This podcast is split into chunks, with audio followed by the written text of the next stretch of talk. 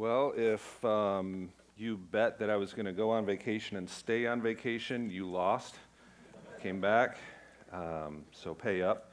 Um, people have asked, was your vacation restful? Well, outside of uh, Denton, which is outside of Dallas in North Texas, our uh, transmission grenaded in our van, like spewing parts and oil all into the engine compartment and we kissed her goodbye. We donated her to the Texas Veterans Association um, so that they can deal with her. So um, now we've got to like find another van, but it's it's really weird. It's like a first world problem. Like, do we get the stow and go? Do we not? And there are war torn countries, and there are countries in this world where people cannot get water. It just feels weird that we're like actually having to figure this stuff out.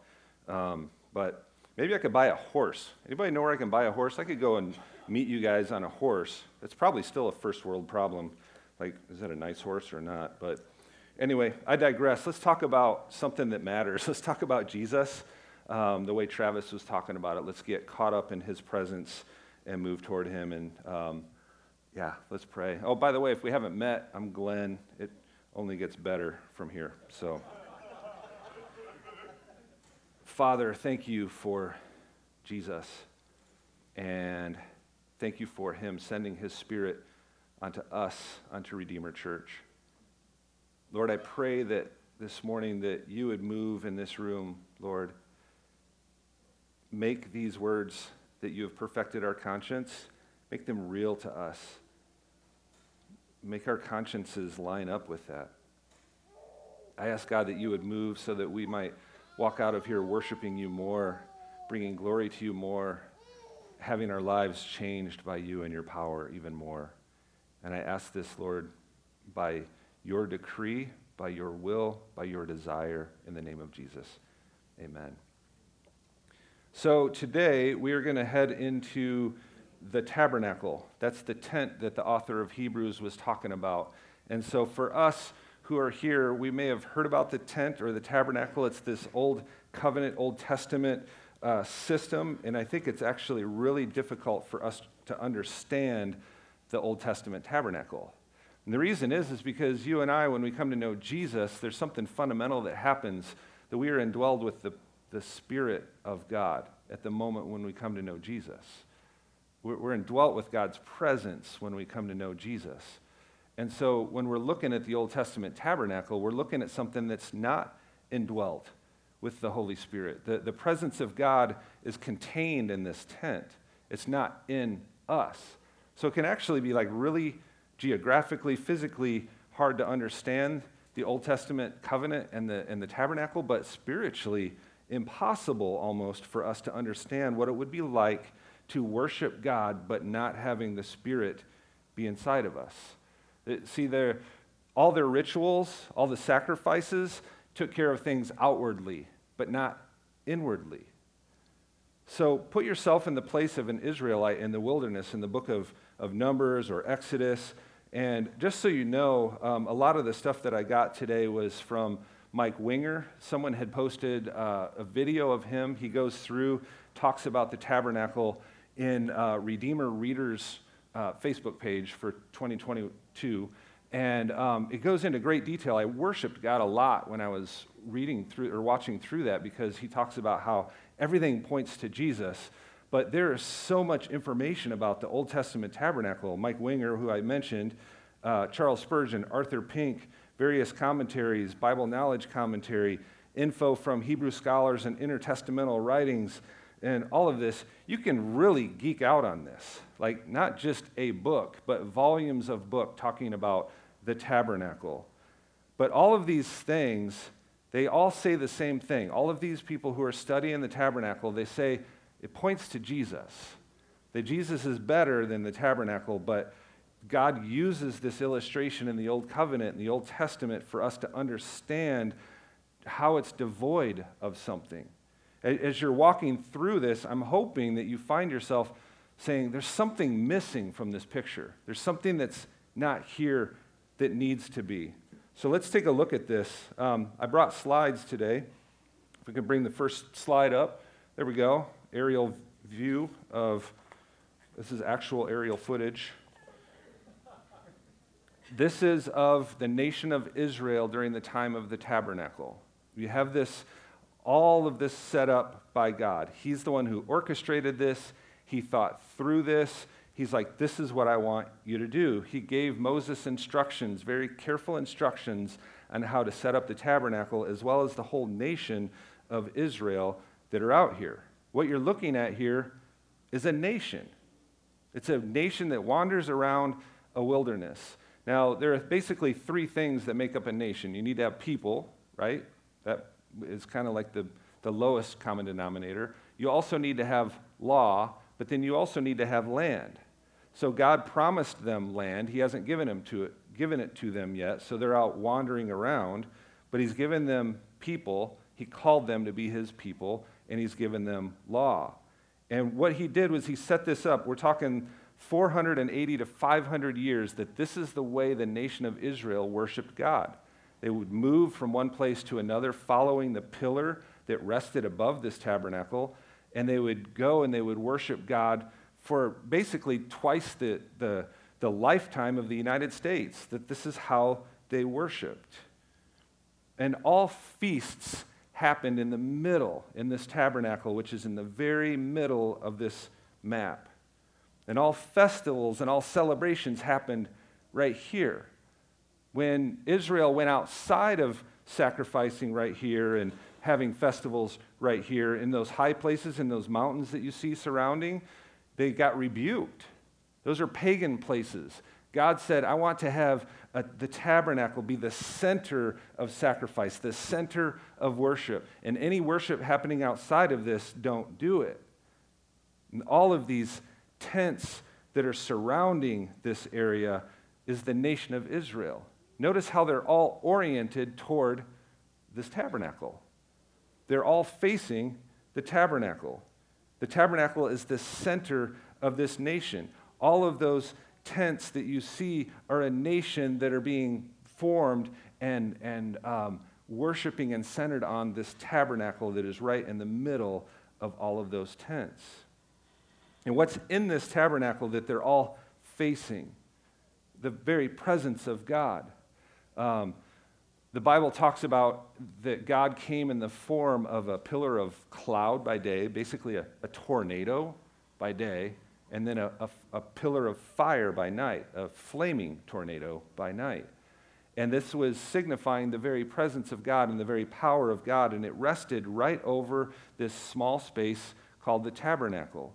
Now, sometimes this would move, and the nation would follow this pillar they would wake up in the morning and they're like, oh, the pillar was right over the center of the tabernacle. Now it's 10 miles down that valley. We need to go and pack everything up. So this was mobile. The tabernacle was mobile. It was to be torn down and carried and brought to the next place wherever the cloud stopped. They would then set up the tabernacle in that place where the cloud stopped.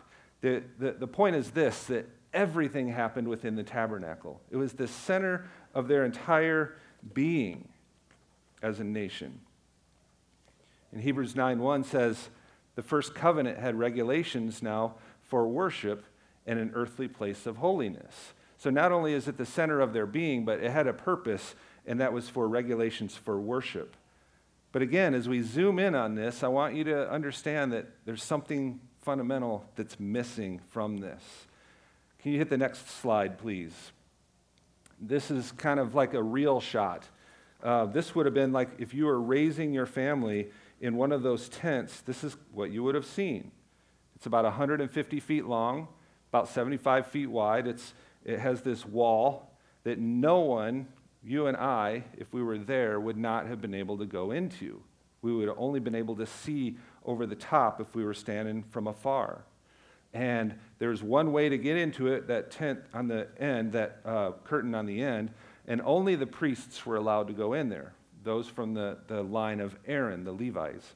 So they would go in there, and then they would do their work out there around that altar, and then they would move occasionally into the first part of that tent. So that tent that you see, Hebrews 9 tells us it's divided up into two spaces. There's one that's 30 feet long by 15 feet wide. That's the holy place. Behind that is a square, 15 by 15 square, very small footprint. And that's where God resided. The presence of God hovered over the top of the Holy of Holies. And only God's people from the, the tribe of Levi were able to go in there. That God had said, I'm going to I'm to set apart and con- consecrate a line of people that are going to be able to go in and do those works and to uh, make the altar and prepare it and slaughter the animals and do the actual sacrifices. And that was all from them. So he set this up so that he would be worshiped, so that he would gain worship. But there's still there's something that's missing from this. Notice the altar in there. I just want to take just a moment to talk about the altar. This thing was going all the time, continually. Uh, Leviticus 6 says, The fire on the altar shall be kept burning on it, it shall not go out. The priest shall burn wood on it every morning. He will arrange the burnt offering on it, shall burn the, on it the fat and the peace offerings. Fire shall be kept burning on the altar continually, and it will never go out. Can you imagine the magnitude of having animals being slaughtered all the time? Continually, always, there's this smell of burning flesh, smelling like meat, like steak, in the air surrounding this altar. But this is a nation, and their biggest line on their gross domestic product is sacrifice of animals all the time, continually to God. And that's probably as it should be for a nation that's founded to worship God and to bring glory to Him. But there's something missing. The presence of God is there, everything is set up, the rituals are there, but there's something missing. Keep thinking about that as we, as we walk through this. Uh, next slide, please. Now we're getting in even further into this tent in the veil. And this is where Hebrews 9 actually starts talking about the details of this. For a tent was prepared. That's what you're looking at. The first section, in which were the lampstand and the table and the bread of the presence, that's called the holy place. Then behind that, there's a second curtain called the veil in this picture. And that's called the most holy place or the holy of holies on this picture.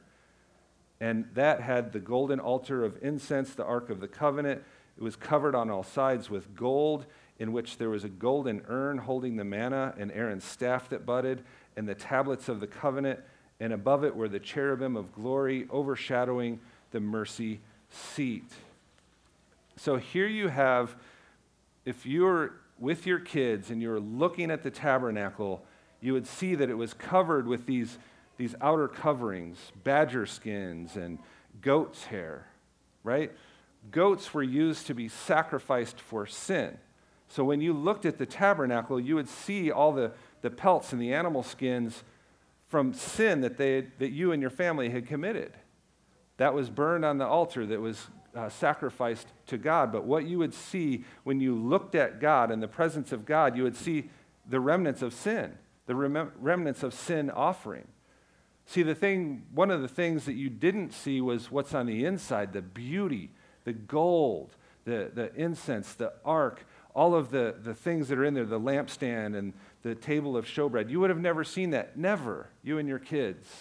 But when you're looking at the presence of God, what you would have seen was the animal skins of the sins that you had committed. See, this is part of the thing is that when you look at God under the old uh, covenant, you don't see the beauty. You just see the outside, the covering of the skins. But I really want for us to, to take a look at that veil that's in there. The veil. So there's a couple of things that I want for us to understand. So there's two veils. There's the outer veil and then there's the veil going into the holy of holies. There's one way to get into the holy of holies, right? You you aren't going in the side, you're not going in the back, not going in from underneath or over the top. There's one way and that way is covered by this veil. And this veil would have been between 9 and 18 inches thick. And this is lamb's wool. This thing would have been extremely heavy. Like we're talking 18 inches of, of a um, lamb's wool being pressed together. This thing could have weighed hundreds, if not a thousand pounds of curtain that was in between the first place and the second place, the presence of God and the holy place. So as we're like looking in this, this is not something that you can go through very easily. Matter of fact, you can't go through it. It's not like a curtain, like when you wake up in the morning and you spread the curtains and you're looking out in the backyard and stretch in and all of that. This is not what's happening. This is a veil. This is something that is, goes from floor to ceiling. There's no splits in it. The only way to get through it would have been for the high priest to prostrate himself and squeeze and crawl underneath this incredibly heavy, thick veil to get into the Holy of Holies. This just signifies that God is not accessible. He's not. There's no split, there's no entrance. It's to signify that God's holiness belongs in this place to be hidden. Right? And the ark, which is in there, we, we talked about this a few weeks ago, that that was where God resided, was on the Bema seat, on the mercy seat, which was on the altar. And I remember uh, preaching about this a few weeks ago from 1 Chronicles 13.10. They were transporting that ark. They used those sticks that you see that are kind of a part of the ark. And the ark started to tip. And this guy named Uzzah reached up with his hand to keep the ark from hitting the ground. And instead of him being applauded for his good deed, he immediately died right there beside the ark. This is to signify the holiness of God. In God's presence, it's, it's holy. There's wrath there. There is an incredible white hot purity that you and I cannot be in the presence of because we end up dying. So the high priest would have to get down on his belly, army crawl his way through to the most holy place one time a year. And as he did this, um, the priest would first, they would regularly go into the first section performing the ritual duties. But that second one, only the high priest goes, and only once a year, and not without taking blood, which he offers for himself and the unintentional sins of the people. By this, the Holy Spirit indicates the way into the holy place is not yet opened. Can you imagine the fear of that high priest as he's squeezing down underneath the veil? Like, what if something goes wrong here? Right? It's a scary scary thing to go into the presence of God. Now, this is not biblical, but there is a tradition that comes from extra biblical resources from uh, the nation of Israel that the high priest would sometimes enter and they would tie a belt or a rope around him so that when he squeezed through there, if something went wrong and God like smote him just because of his holiness, then they'd be able to pull this guy back out and then find another high priest to go in and finish the thing. Like the, the whole point of this is that God is so inaccessible. He is so holy. He is so other than man that, the precautions need to be taken to go into his presence. Um, there was a mini series on Chernobyl. I don't know if you guys saw that, but um, this reactor blew up in the Ukraine, and um, they didn't believe that it blew up. They were just like, this can't happen. There's no way this thing blew up. So they had this thing happen, their alarms are going off, and all of that. And they send a guy up. We just got to make sure. There's no way that this can happen. So they sent a guy up to look. And this one poor guy goes to the edge of the roof of the adjoining building and looks down at the reactor, and it's completely wide open. His face turns red, and with hours, he's dead because he's been exposed to this power when people came into the, the presence of God, it wasn't hours that they died. They died immediately because of his power and the holiness of his presence. But there's something missing, right? We're looking at this and, and you see everything happening far off, but there's something missing. There's, these are shadows that are they're foreshadowing something. And this, there's something that's coming that's of substance. And what's missing in all of this tabernacle system? What's missing is the very presence of God within the high priest who can go into the Holy of Holies without dying. What's missing here is the gospel. What's missing is that someone who is of the same essence of the holiness that's behind the veil that can go into there for us to bring us into God's presence. What's missing is Jesus. What's missing is that someone who can go in on our behalf and not get killed, but actually bring glory to God by, by bringing satisfaction to his holiness. That's what's missing in the tabernacle.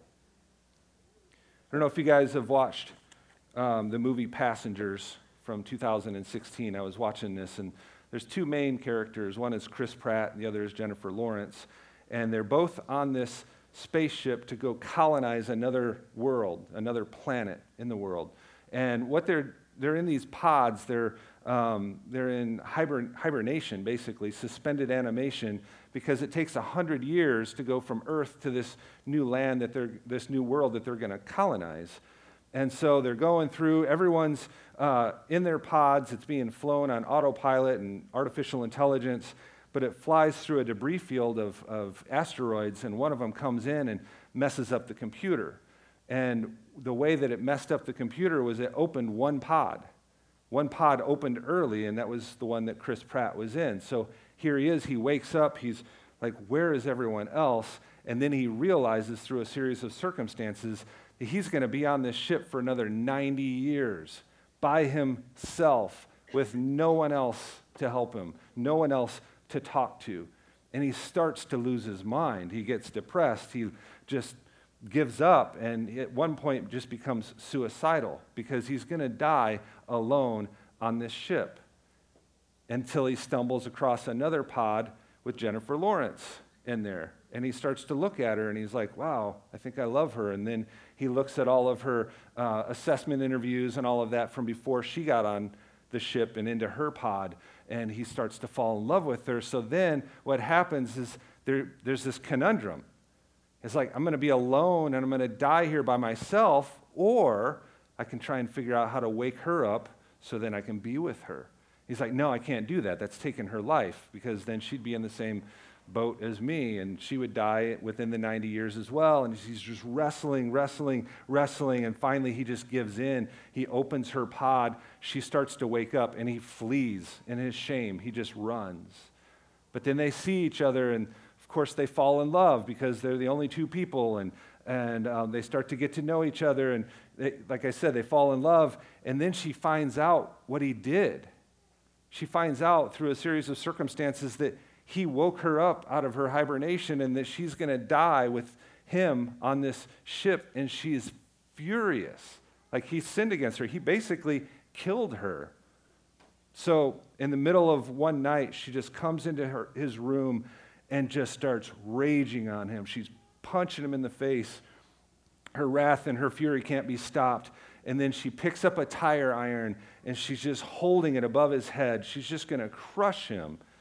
And in that moment, he's trying to block her, and then he just stops and he surrenders. And he looks up at her as if to say, You know what? I did. I sinned against you. Do your worst. And in that moment, she's just looking at him, and she has all the authority and all the right to crush his skull for what he did to her. And instead, she throws the tire iron away and just leaves. That is such a picture of the tabernacle system. It's such a picture of what's missing from this tabernacle. It's the same thing that we have offended God, that we have sinned against Him in His holiness. He has all the right to bring the death, the tire iron to us. All we can do is say, Lord, have mercy on us. And in that one day a year, in that one moment, that high priest sneaks in, sprinkles the blood on the mercy seat, and then bolts out. The thing that's missing, there's not whole relationship. It's not that God is satisfied in that moment. He is like Jennifer Lawrence. He, for a moment, has mercy, but then you got to leave.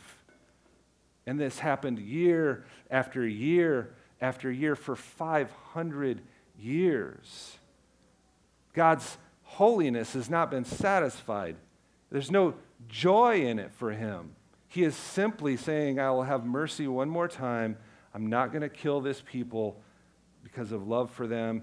And, but it's not that he has like this wholeness and this relationship that is without um, this thing, this elephant in the relationship. It's just a ceasefire every year when the high priest goes in.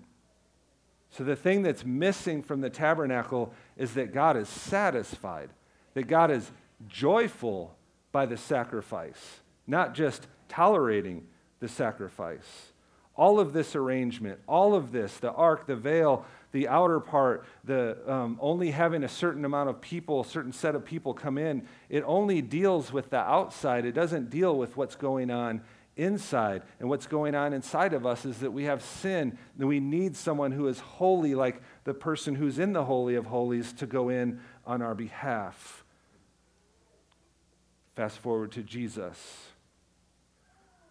John 1:14 says that Jesus came to live among us. He dwelt among us. That word dwelt means that he tabernacled among us. That Jesus came as God to live among us. And then uh, 2 Corinthians talks about how he became sin for us so that we might become the righteousness of God, that he went into the Holy of Holies on our behalf to bring glory to the Father, to bring um, satisfaction of God's wrath, of God's holiness.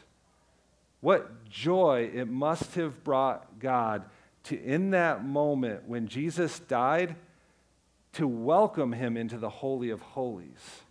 Finally, there's a high priest who is worthy to come into my presence and not just on his belly, but to walk in as of the same uh, the same power, the same holiness as God the Father. What joy that must have brought God to have his holiness not abolished, but fulfilled, to have his holiness held up high, to have his holiness um, sought after and, and satisfied. See, Jesus didn't come to abolish God's holiness, his law, he came to fulfill it. So God was satisfied in that moment in the Holy of Holies and the Bible says that when Jesus died on the cross, that veil was ripped in half. We're talking 18 inches of wool was ripped. You ever seen those guys with the phone books? This is like ripping and destroying a thousand pound garment. And God was happy to because it was his son that was coming into the Holy of Holies. It was his own presence coming into his presence. And when Jesus did that, there are implications for us. Our consciences are perfected. Uh, Hebrews 9:14 says that God sprinkles our consciousness so that they're clean, right? And the way that this happens is that Jesus sends the Holy Spirit to then indwell us. Listen to these words about the third person of the Trinity, who Jesus sends after he dies, comes back to life, and then is taken up to heaven. 2 Corinthians 6:16 for we are the temple of the living God. We're the tabernacle. Just as God said, I will dwell in them and I will walk oh, I will walk among them and I will be their God and they will be my people. The, the, the veil, the, the tabernacle, the articles inside of it, it all gets transferred. God's presence gets transferred to us that we are the ones that are wandering around in this world, but with the presence of God inside of us. 1 Corinthians 3:16 Do you not know that you are a temple of God and that the spirit of God dwells in you? This is why it's hard for us to look back at the tabernacle times from, from us being Christians today in 2022. We have the Holy Spirit who lives in us the moment that we come to know Jesus. So it's hard to look back and see that this thing is devoid of the Spirit of God. It's only in the Holy of Holies, it's nowhere else. And we don't see it. The, the onlookers don't have him inside of them. The high priest does not have the presence of God inside of him. But now in Jesus, we have the Spirit of God that's in us, the presence of God that is in us, that lives inside of us. So please don't underestimate the, the work of the Holy Spirit.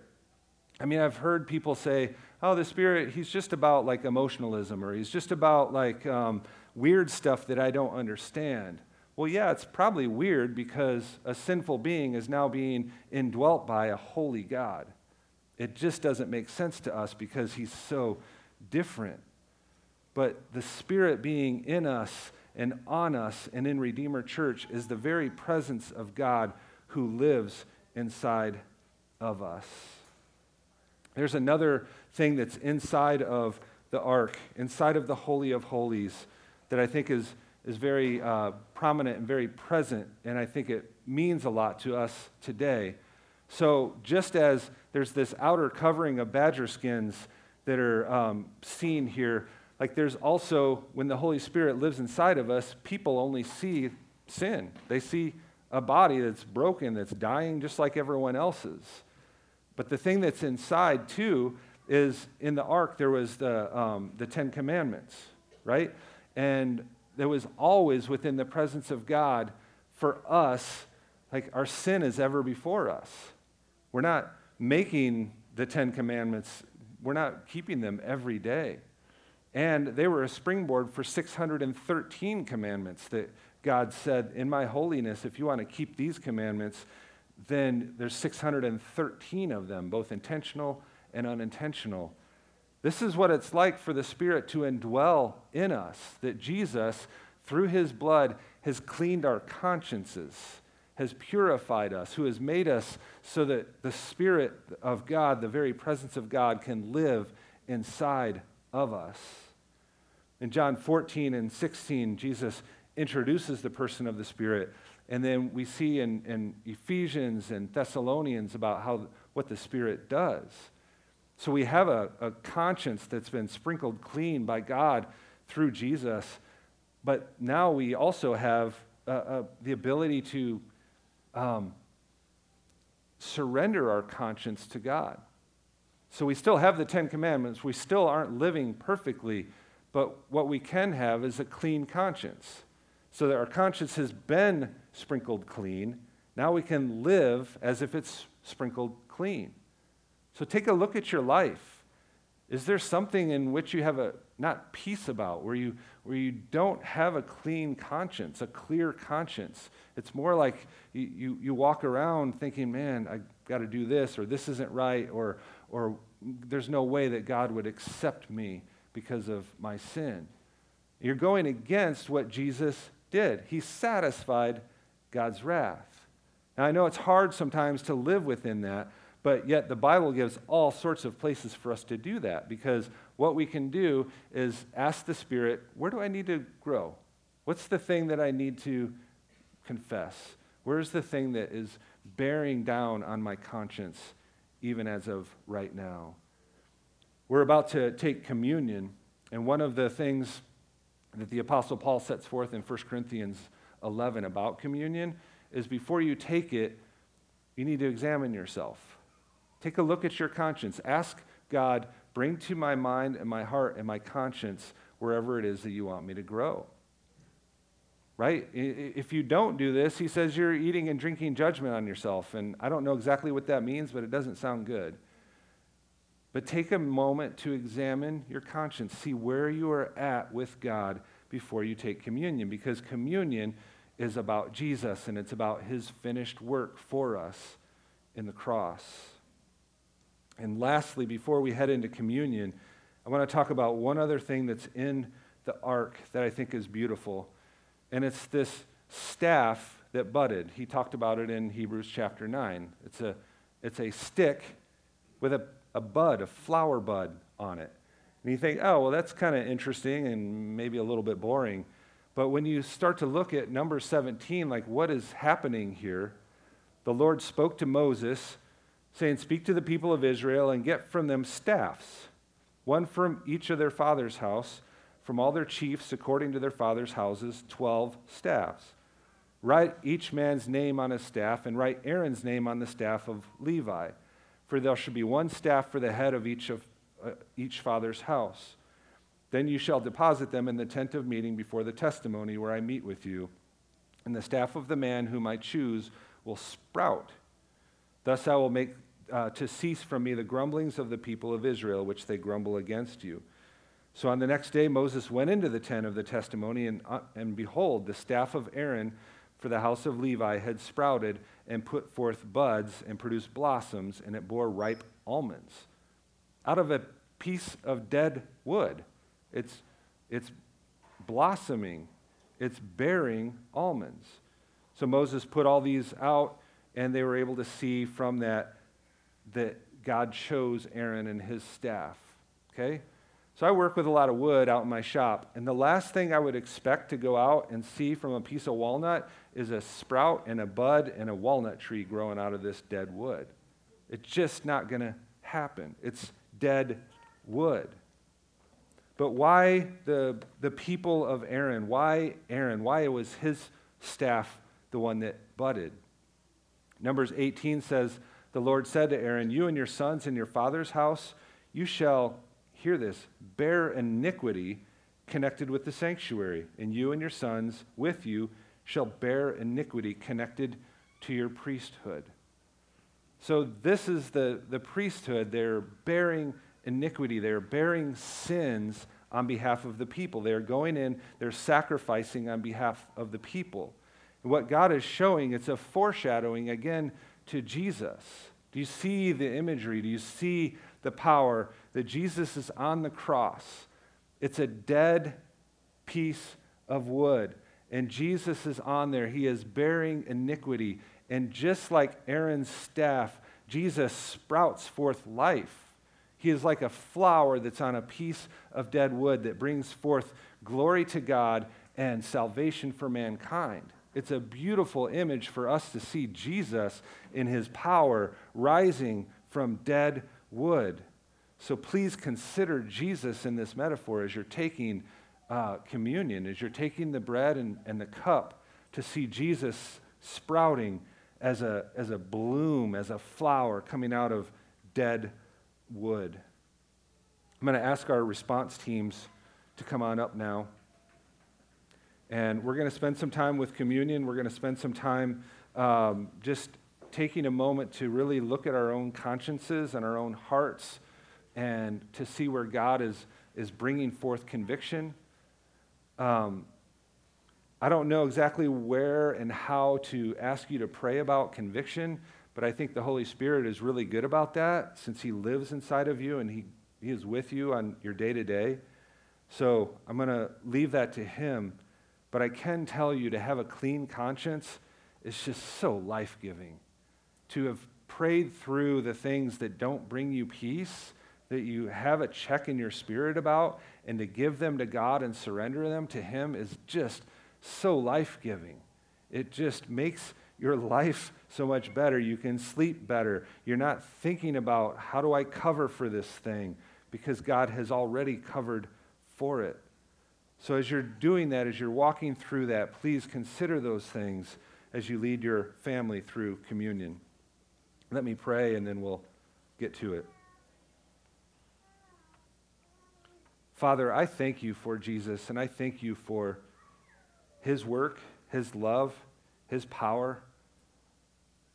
I thank you, and I am so um, encouraged by the joy, Lord Father, that you had when Jesus died and came into the Holy of Holies, into your presence as the high priest.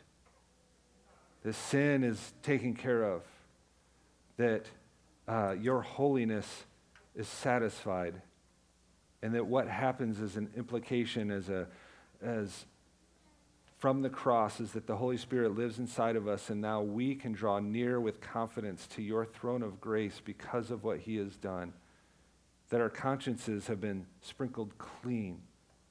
So, Lord, help us with the implications. Help us to live these out. Help us to have peace. Help us to have joy. Help us to have righteousness within you, Lord Holy Spirit, as we live our days and as we move into this next time of worship right now. In the name of Jesus, I pray. Amen.